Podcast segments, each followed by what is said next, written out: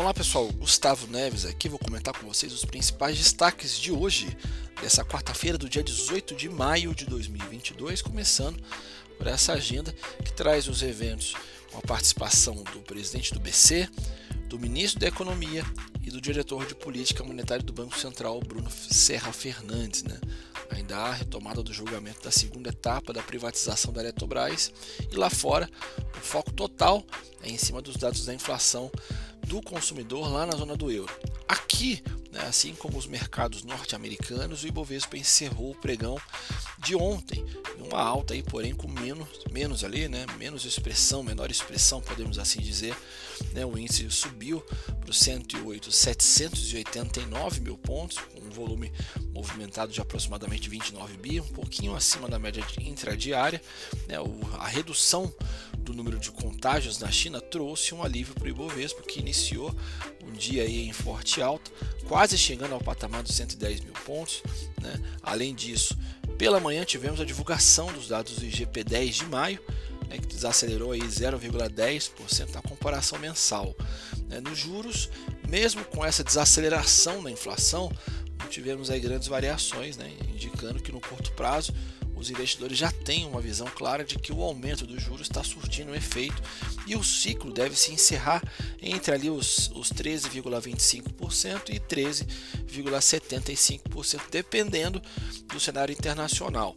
Do lado das empresas, vimos aí a maior parte dos setores subindo em bloco, com 70 das 92 empresas do Ibovespa encerrando o dia em alta.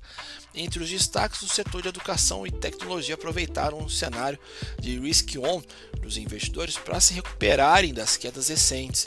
Do lado negativo, as ações da Petrobras e da Vale seguraram o ímpeto do índice e encerraram no negativo. Né? Além delas, a Magazine Luiza e a Rap Vida também reportaram resultados abaixo do esperado, se destacam aí como as duas maiores quedas do pregão. Né? Lá fora nós vimos que as bolsas internacionais fecharam majoritariamente em alta, na Europa fecharam em alta, né? Nos Estados Unidos, é, o S&P fechou com uma alta de 2,02%, Dow Jones fechou com uma alta de 1,34% e a Nasdaq, a bolsa eletrônica, fechou com uma alta de 2,76%. E na renda fixa, a curva de juros sobe né, entre 9 a entre 6 e 9, né, base points o juro do Treasury americano com vencimento em 10 anos subiu aí a 2,97%, isso ontem, né? enquanto o de 2 anos subiu 2,70%. Tá?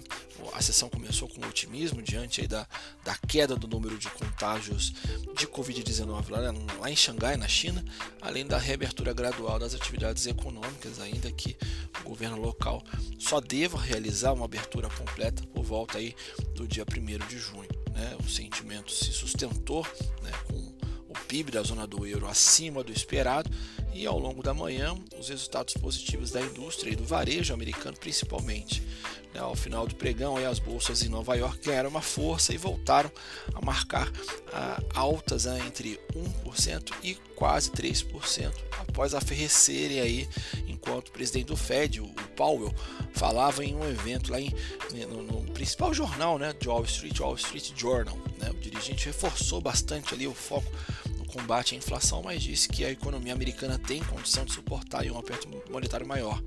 Esses são os principais destaques. Volto com vocês ainda amanhã comentando aí sobre o nosso mercado financeiro, ok? Forte abraço, bom negócio, bons negócios.